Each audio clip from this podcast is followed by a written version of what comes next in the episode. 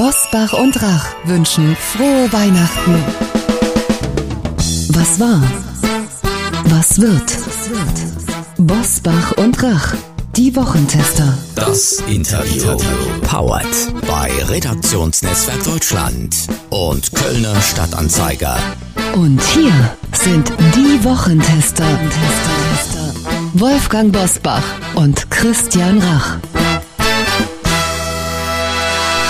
Hallo und herzlich willkommen, Christian Rach hier aus Hamburg. Herzliches Willkommen auch von Wolfgang Bosbach aus Bergisch Gladbach. Sie hören eine Interviewfolge der Wochentester mit der ZDF-Sportreporter-Legende Bella Reti. Die Tops und Flops seines Reporterlebens, die Prognose für das deutsche Team nach Bierhoff und sein Weltmeistertipp jetzt in dieser Folge. Wir bedanken uns bei unserem Werbepartner Blinkist für die freundliche Unterstützung. Wolfgang, wir haben immer wieder interessante Autoren bei uns zu Gast, wie erst kürzlich zum Beispiel Motiv Latif oder Hendrik Strick aber zum Beispiel auch Sarah Wagenknecht mit ihrem Bestseller Die Selbstgerechten. Nach dem Interview werden sich viele unserer Hörerinnen und Hörer fragen, soll ich nun das ganze Buch lesen oder geht das auch schneller? Für schneller haben wir etwas, denn Blinkist bringt die Kernaussagen von Büchern in nur 15 Minuten auf dein Smartphone. Ein ganzes Buch mit mehr als 200 oder 300 Seiten in nur 15 Minuten? Wie funktioniert das? Blinkist ist eine App, die dir die Kernaussagen von mehr als 5500 Sachbüchern und Podcasts in jeweils nur 15 Minuten zusammenfasst. Zum Hören und Lesen als Blink oder Shortcast. Wir finden, diese Viertelstunde kann man immer erübrigen, besonders auch, wenn man so viel unterwegs ist. Genauso ist es, Sachbücher und Podcasts über die Blinkist-App zu hören oder zu lesen. Das spart viel Zeit. Und mit dem neuen Feature Blinkist Connect können Premium-Nutzer ihren Zugang ab sofort mit einer Person ihrer Wahl teilen, mit nur einem Klick und mit persönlichen Gedanken oder Kommentaren, um gemeinsam Neues zu entdecken. Wer nun sagt, das hört sich interessant an, das will ich ausprobieren, für den haben wir ein exklusives Angebot, denn Wochentester, Hörerinnen und Hörer erhalten 25% Rabatt auf das Jahresabo Blinkist Premium. Inklusive Blinkist Connect sind das zwei Premium-Accounts zum Preis von einem und Sie können vorher natürlich alles sieben Tage lang kostenlos testen. Den exklusiven Wochentester-Rabatt von 25% erhalten Sie im Internet auf blinkist.de slash Wochentester. Blinkist wird geschrieben B-L-I-N-K-I-S-T. Hier nochmal die Adresse für unser Wochentester-Angebot blinkist.de slash Wochentester. Heute zu Gast bei den Wochentestern Bella Reti. Die Sportreporter-Legende war 28 Jahre die prägende Stimme des ZDF bei Welt- und Europameisterschaften im Fußball. Mit den Wochentestern zieht er Bilanz und verrät, was er sich für den Neustart des deutschen Teams wünscht. Letzter Einsatz, Halbfinale. Pünktlich zu seinem 66. Geburtstag am 14. Dezember ist Schluss mit Fußball im ZDF.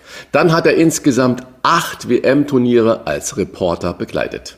Ein etwas fröhlicheren Abschied nach 28 Jahren ZDF-Sport hat ihm die deutsche Mannschaft leider nicht gegönnt, denn die ist raus aus dem Turnier in Katar und Teammanager Oliver Bierhoff ist ebenfalls weg. Wird nun alles besser mit dem deutschen Fußball und kann Hansi Flick überhaupt ohne Bierhoff? Das fragen wir in Katar die ZDF-Sportreporter-Legende Bela Reti. Herzlich willkommen. Ja, schönen guten Tag nach Deutschland. Hallo. Herr Reti, als Reporter muss man nicht neutral sein, haben Sie kürzlich in einem Interview gesagt. Dann lassen Sie uns jetzt mal nicht neutral sein. Wie hm. sehr haben Sie sich bei diesem Turnier über die deutsche Mannschaft gewundert oder sogar geärgert? Ich habe mich weniger geärgert als vor vier Jahren in Russland, in Kasan. Da hatte ich die große Ehre, das Ausscheiden der Mannschaft gegen äh, Südkorea zu begleiten.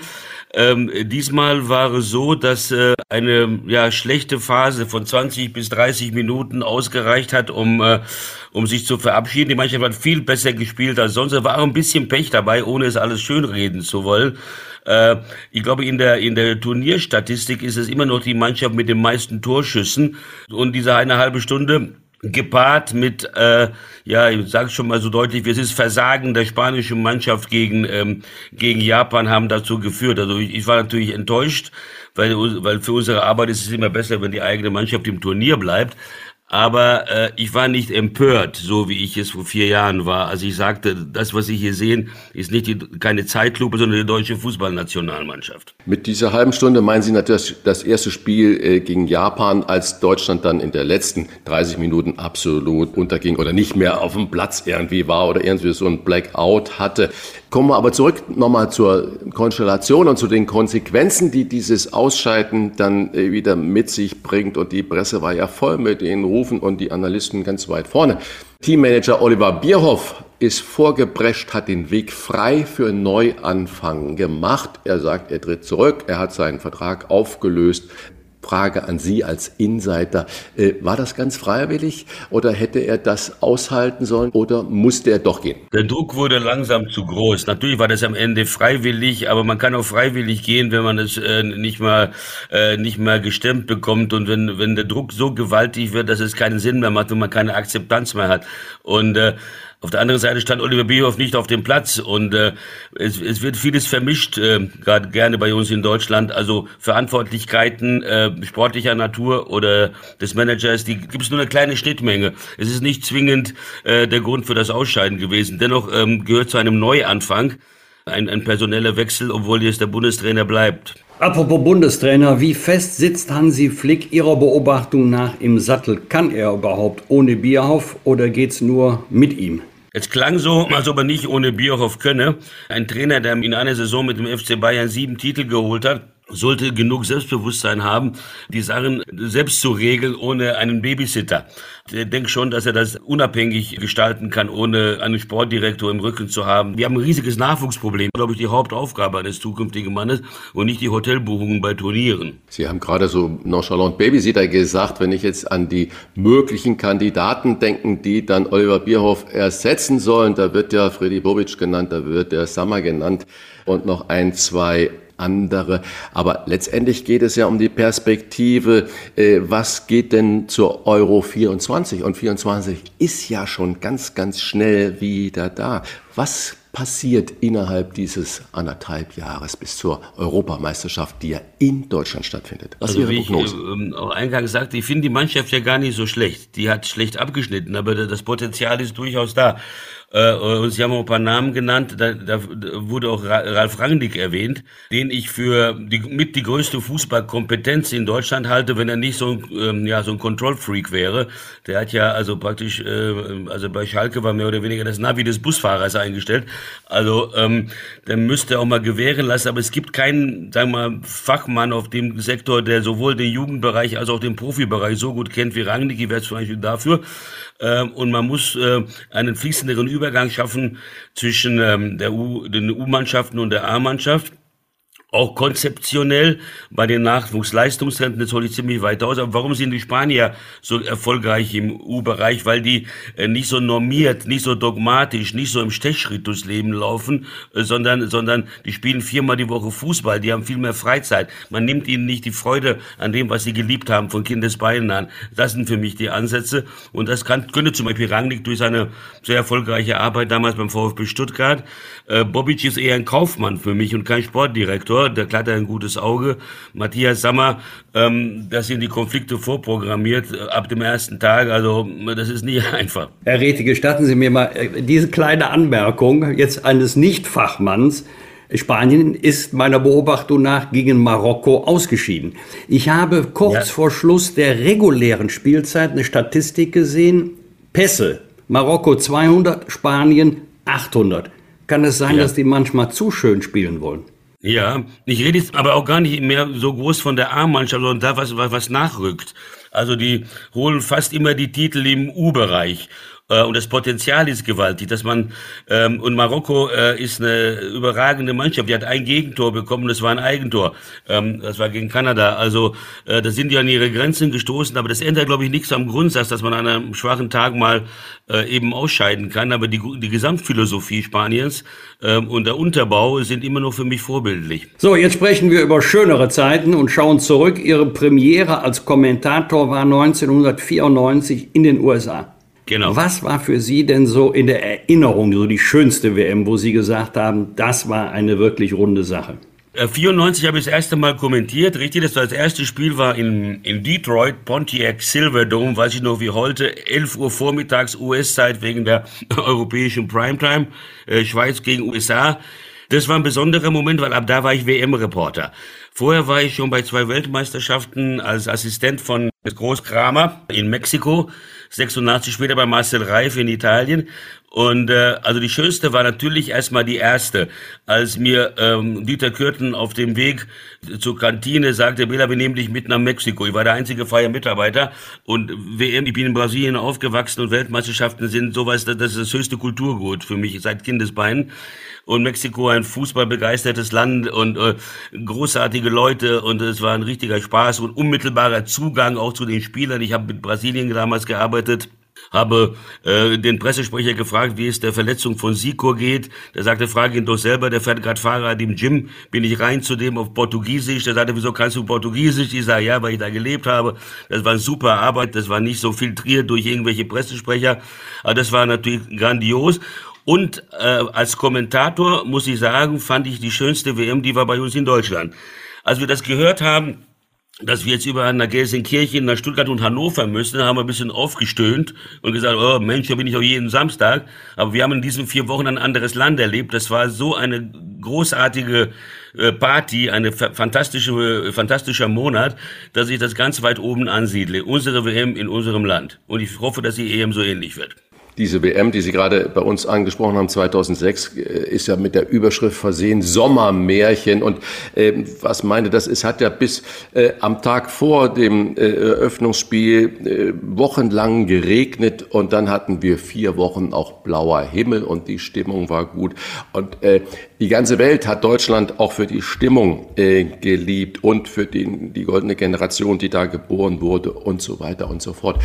Ähm, ich, ich warne immer gerade Familie und Freunde davor, wenn man sagt, Mensch, da war mal so toll im Urlaub und man überfrachtet dann eigentlich die Erwartung an den kommenden Urlaub mit dieser Erinnerung, wie es denn eigentlich so war. Und wenn dann irgendwas schief geht, dann ist der gesamte Urlaub dahin.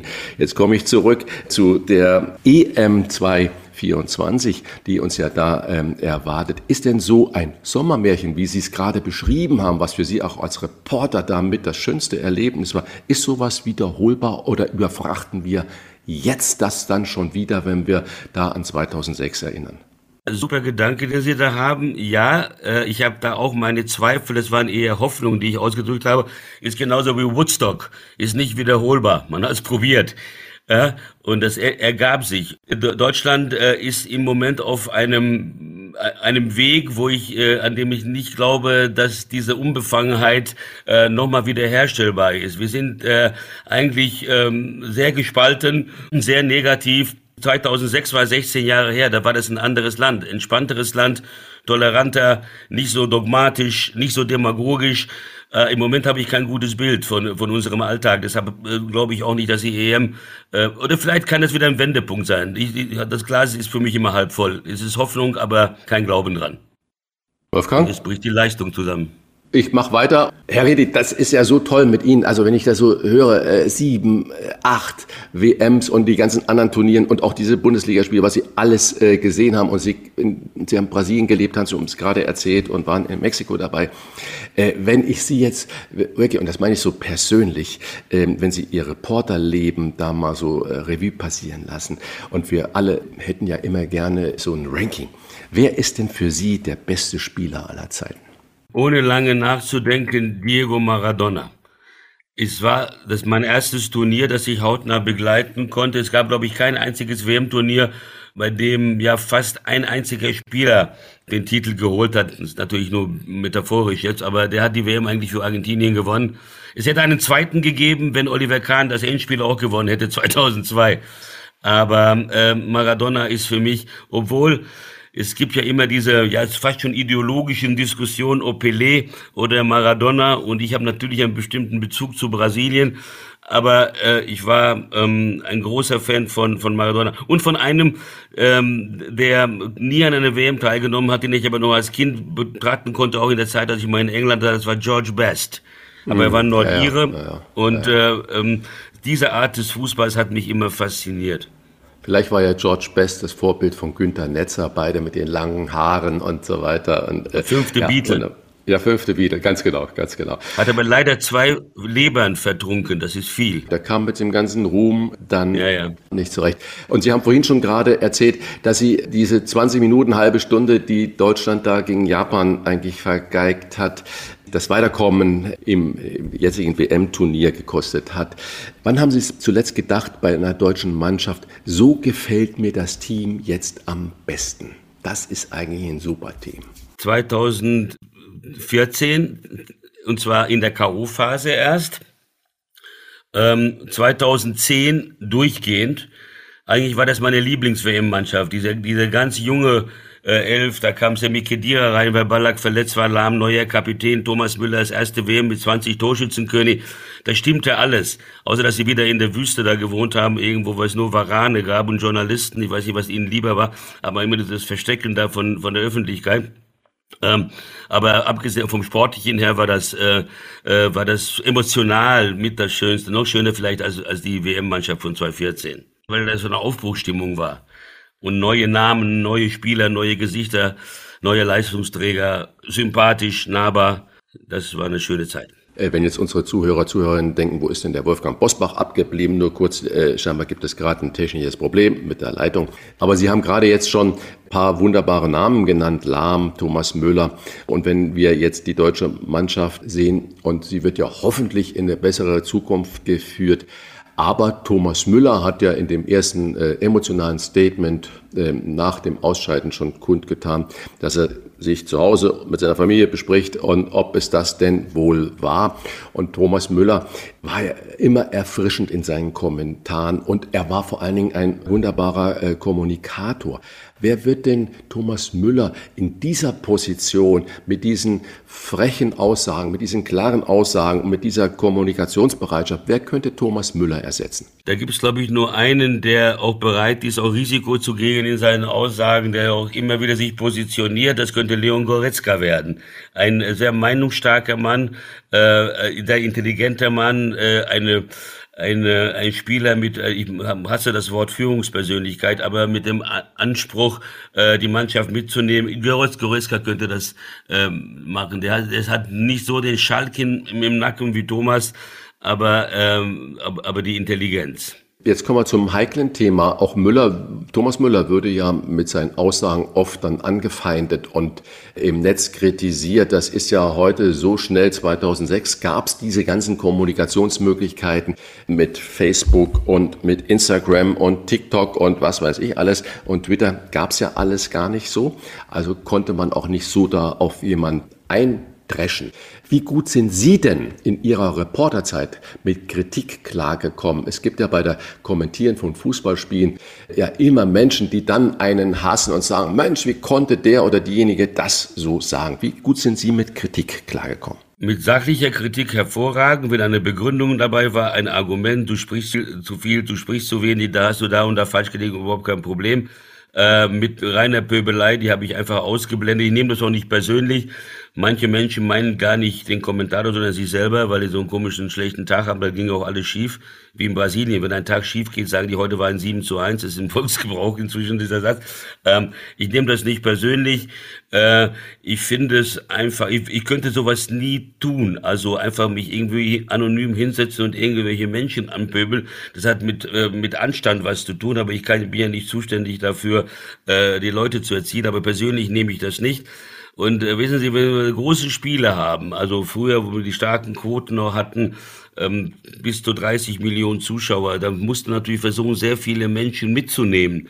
Ja, also auch diejenigen, die nur unregelmäßig Fußball schauen, denen musst du ein bisschen die Hand reichen. Da, da ärgert sich der, der Fachmann, der das alles schon wüsste. Ich weiß, aber wir können das Niveau ja anpassen, aber nicht beliebig senken. Das Niveau der Kritik können wir natürlich auch nicht äh, irgendwie kontrollieren. Hat sich denn die Kritik im Laufe der Zeit verändert? Äh, mir ist da gerade jetzt von ganz aktuell im Sinn, während der Live-Übertragung des Spiels Serbien gegen die Schweiz das Sie kommentiert haben, wollen einige Zuschauer gehört haben, dass Sie dieses N-Wort benutzt haben, was überhaupt nicht der Fall war. Dann hat man Ihnen die Verwendung des Begriffs Rottenführer vorgeworfen, der in Ihrer Heimat, äh, man hört es ja ab und zu noch so ein bisschen, Sie kommen aus Österreich, heute auch noch genutzt wird, aber auch in der NS-Zeit. Warten die sozialen Netzwerke bei jedem Spiel auf den großen Skandal, nicht nur auf dem Fußballplatz, sondern auch auf den äh, Skandal dessen, was der der Reporter, was äh, der Berichterstatter, die Berichterstatterin da sagt.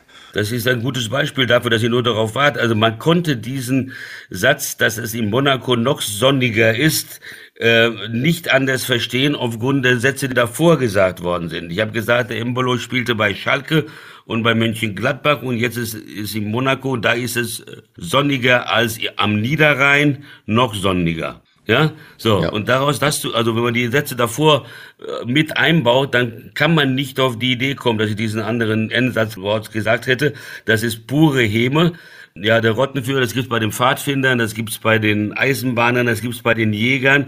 Also nicht jedes Wort, was bei den Nazis ausgesprochen worden ist, äh, ist nicht mehr verwendbar. Die haben sicherlich auch mal Kartoffelsuppe irgendwann mal gesagt oder Autoreifen und die Worte dürfen wir weiterhin benutzen. Wir haben zu Beginn äh, des Gesprächs, jetzt lassen wir dieses Kritik und dieses Netzverhalten mal sein, haben wir gesagt, Menschenskinder, das Halbfinale, das Sie kommentieren werden, das ist Ihr letztes Spiel, was Sie da fürs ZDF als Fußballkommentator und für uns alle als Zuschauer, die sich so toll an ihre Stimme gewöhnt haben, die sie so lieb gewonnen haben, das wird dann schade sein. Aber wenn ich jetzt Sie persönlich fragen darf, Herr Reti, wenn Sie dann das Mikrofon ausgemacht haben, was werden Sie als allererstes danach machen? Ich vermute, dass es am 13. sein wird und dann werde ich auf dem Parkplatz äh, unser Auto suchen, zurück ins Hotel fahren und nebendran gibt es ein Hotel hier, da gibt es eine Dachterrassenbar mit Bier.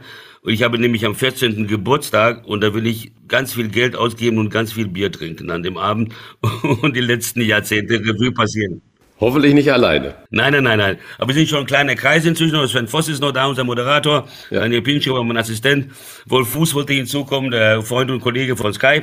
Also wir werden ein kleiner Kreis sein und die lasse die Kreditkarte einfach auf dem Dresen liegen, bis wir, bis wir alle sagen, wir gehen jetzt. Und da reden wir bestimmt über alte Zeiten. Je mehr Bier fließt, äh, desto lockerer wird dann die Zunge. Und äh, das passt ganz schön, das mit dem Geburtstag auch an dem Abend. Aber Sie haben gerade mir schon ein weiteres Stichwort geliefert, Herr Reti. Sky haben Sie gesagt, da wird der Kollege auch dabei sein. Jetzt frage ich mal ein bisschen ketzerig, wo verbringen Sie denn Ihren Ruhestand? Bei Sky, bei Dassen oder Magenta Sport? Oder wird es doch RTL sein? Weder noch. Weder also noch. Gar nicht. Ich habe nur mit keinem gesprochen. Äh, ich werde erstmal ähm, bestimmt ein Vierteljahr, halbes Jahr gar nichts tun. Ich weiß nicht, wie das geht. Ich werde mal üben, nichts zu tun. Das kenne ich nicht seit meinem 16. Lebensjahr.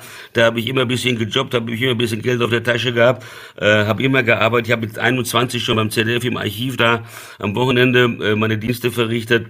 Ich übe mal das Nichtstun. Ich habe ein kleines Enkelkind in Berlin, äh, den Jonathan, der ist 15 Monate alt. Den würde ich gerne mal ein bisschen häufiger sehen beim Heranwachsen. Und äh, ansonsten warte ich mal ab. Ähm, ganz aus der Medienwelt werde ich nicht verschwinden wollen, weil ähm, ich glaube, man, man erhält nur seine Lebensqualität und seine mentale Fitness dadurch auch im höheren Alter später, wenn man äh, sich nicht hängen lässt und nicht nur Rotwein trinken vor dem Fernseher hockt. Das ist nicht gut, das weiß ich, manchmal faul zu sein, aber das ist nicht mein Naturell. Also ich gehe Richtung eher Dokumentationen.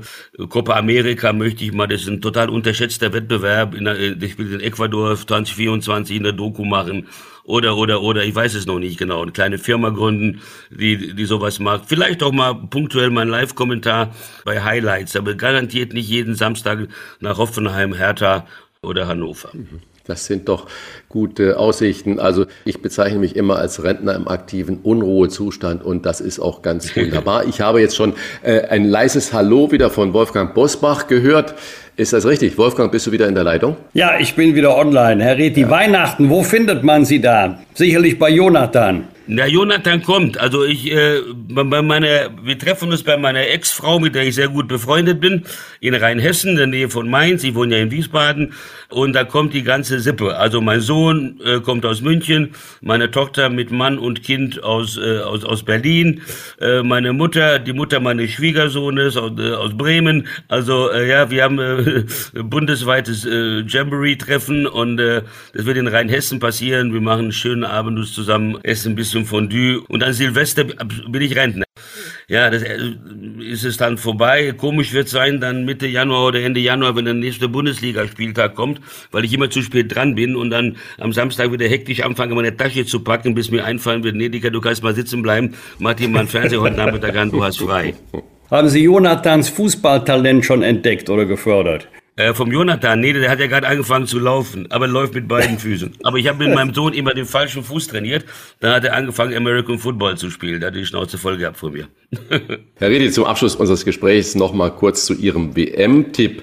Äh, da muss ich Sie noch mal quälen, äh, denn Sie haben ja vor dem Start der WM, äh, der hört zu, gesagt, Deutschland trauen sich das Halbfinale zu. Daraus wurde ja jetzt leider nichts. Im Finale sehen Sie Argentinien und Brasilien. Ich habe getippt gehabt, England gegen Brasilien, Elfmeterschießen für England. Wollen Sie sich noch korrigieren? Schließen Sie sich meinem Tipp an? Ich muss mich. Ich muss mich, weil Argentinien, Brasilien geht ja nicht mehr.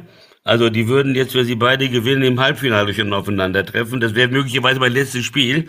Das ist auch mein Wunsch, aber äh, hoffentlich wird er erhöht.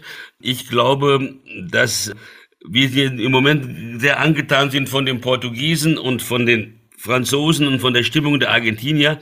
Aber ähm, ich wage jetzt mal ähm, einen anderen Tipp. Wer das Spiel Argentinien-Holland im Achtelfinale gewinnt, wird Weltmeister. Also vielleicht sogar Holland. Villariti, wir danken Ihnen dafür, dass Sie fast 30 Jahre so kompetent beim Fußball in unseren Ohren waren. Wir wünschen Ihnen alles Gute für den Ruhestand oder den Unruhestand und hoffen, dass wir Ihre Stimme und ihre Kompetenz in Sachen Fußball noch viel, viel öfter wahrnehmen können. Vielen Dank und ich sage jetzt mal auf Wiederhören. Auf Wiederhören. Vielen Dank euch beiden. Schöne Zeit. Ja. Bleiben Sie gesund und wir müssen nicht hören. Gutes neues Jahr. Und wenn Sie die erste Dokumentation dann auf den Markt geworfen haben, dann sprechen wir gerne darüber, weil mit Ihrer Erfahrung eine Dokumentation, das ist bestimmt guter Gesprächsstoff. Danke Super. und frohe Weihnachten für Sie. Ein gutes Fest, Gesundheit. Ciao. Frohe Weihnachten wünschen wir gemeinsam mit unserem Werbepartner Viva Con Agua. Viva Con Agua ist ein gemeinnütziger Verein, der sich weltweit für den Zugang zu sauberem Trinkwasser einsetzt. Mit Aktionen in Bereichen Kunst, Kultur und Sport sammelt Viva Con Agua seit 16 Jahren Spenden und unterstützt so Wasserprojekte, zum Beispiel in Uganda, Äthiopien oder Nepal. Verschenken Sie zu Weihnachten und gerne auch darüber hinaus eine Spende an Viva Con Agua und unterstützen Sie den Zugang zu weltweit sauberem Trinkwasser. In diesem Jahr mit neuen Spendenurkunden, deren Motive Künstlerinnen aus Südafrika, Kenia, Sambia und Nepal gestaltet haben. Seien Sie in nur wenigen Schritten dabei. Wählen Sie auf der Webseite geschenke.vivaconagua.org ein Motiv für die Spendenurkunde aus, geben Sie einen Spendenbetrag nach Wahl ein und zahlen Sie sicher per Kreditkarte oder PayPal. Und schon erhalten Sie eine Spendenurkunde zum digitalen Versenden oder Ausdrucken zu Hause. Gerne fertigt Viva Con Agua übrigens auch Spendenurkunden in größeren oder besonderen Auflagen an, zum Beispiel für Teams, Kundinnen und Kunden oder Kolleginnen und Kollegen. Hier noch einmal die Internetadresse von Viva Con Agua geschenke.vivaconagua.org. Ich buchstabiere Ihnen mal Viva Con Agua. Viva wie das Leben mit V-I-V-A. Con heißt lateinisch mit und wird geschrieben C-O-N und dann Agua wie das Wasser mit A-G-U-A. Viva Con Agua, aber bitte zusammenschreiben. Alle Informationen zu Viva Con Agua finden Sie selbstverständlich auch in unseren Show Notes. Das Team von Viva Con Agua und wir wünschen Ihnen schöne und besinnliche Festtage. Bosbach und Rach. Im Internet diewochentester.de. Das waren die Wochentester, das Interview mit Unterstützung vom Kölner Stadtanzeiger und dem Redaktionsnetzwerk Deutschland. Wenn Sie Kritik, Lob oder einfach nur eine Anregung für unseren Podcast haben, schreiben Sie uns auf unserer Internet- und auf unserer Facebook-Seite. Fragen gerne per Mail an kontakt@diewochentester.de und wenn Sie uns auf einer der Podcast-Plattformen abonnieren und liken, dann freuen wir uns ganz besonders. Hören Sie doch mal rein in unsere neue Kompaktausgabe der Wochentester bereits am Donnerstagabend ab 22 Uhr. Die neue reguläre Folge hören Sie dann am Freitag ab 7 Uhr. Danke für Ihre Zeit. Was war? Was wird? Wolfgang Bosbach und Christian Rach sind die Wochentester. Ein maßgenau Podcast. Powered bei Redaktionsnetzwerk Deutschland und Kölner Stadtanzeiger. Thank you.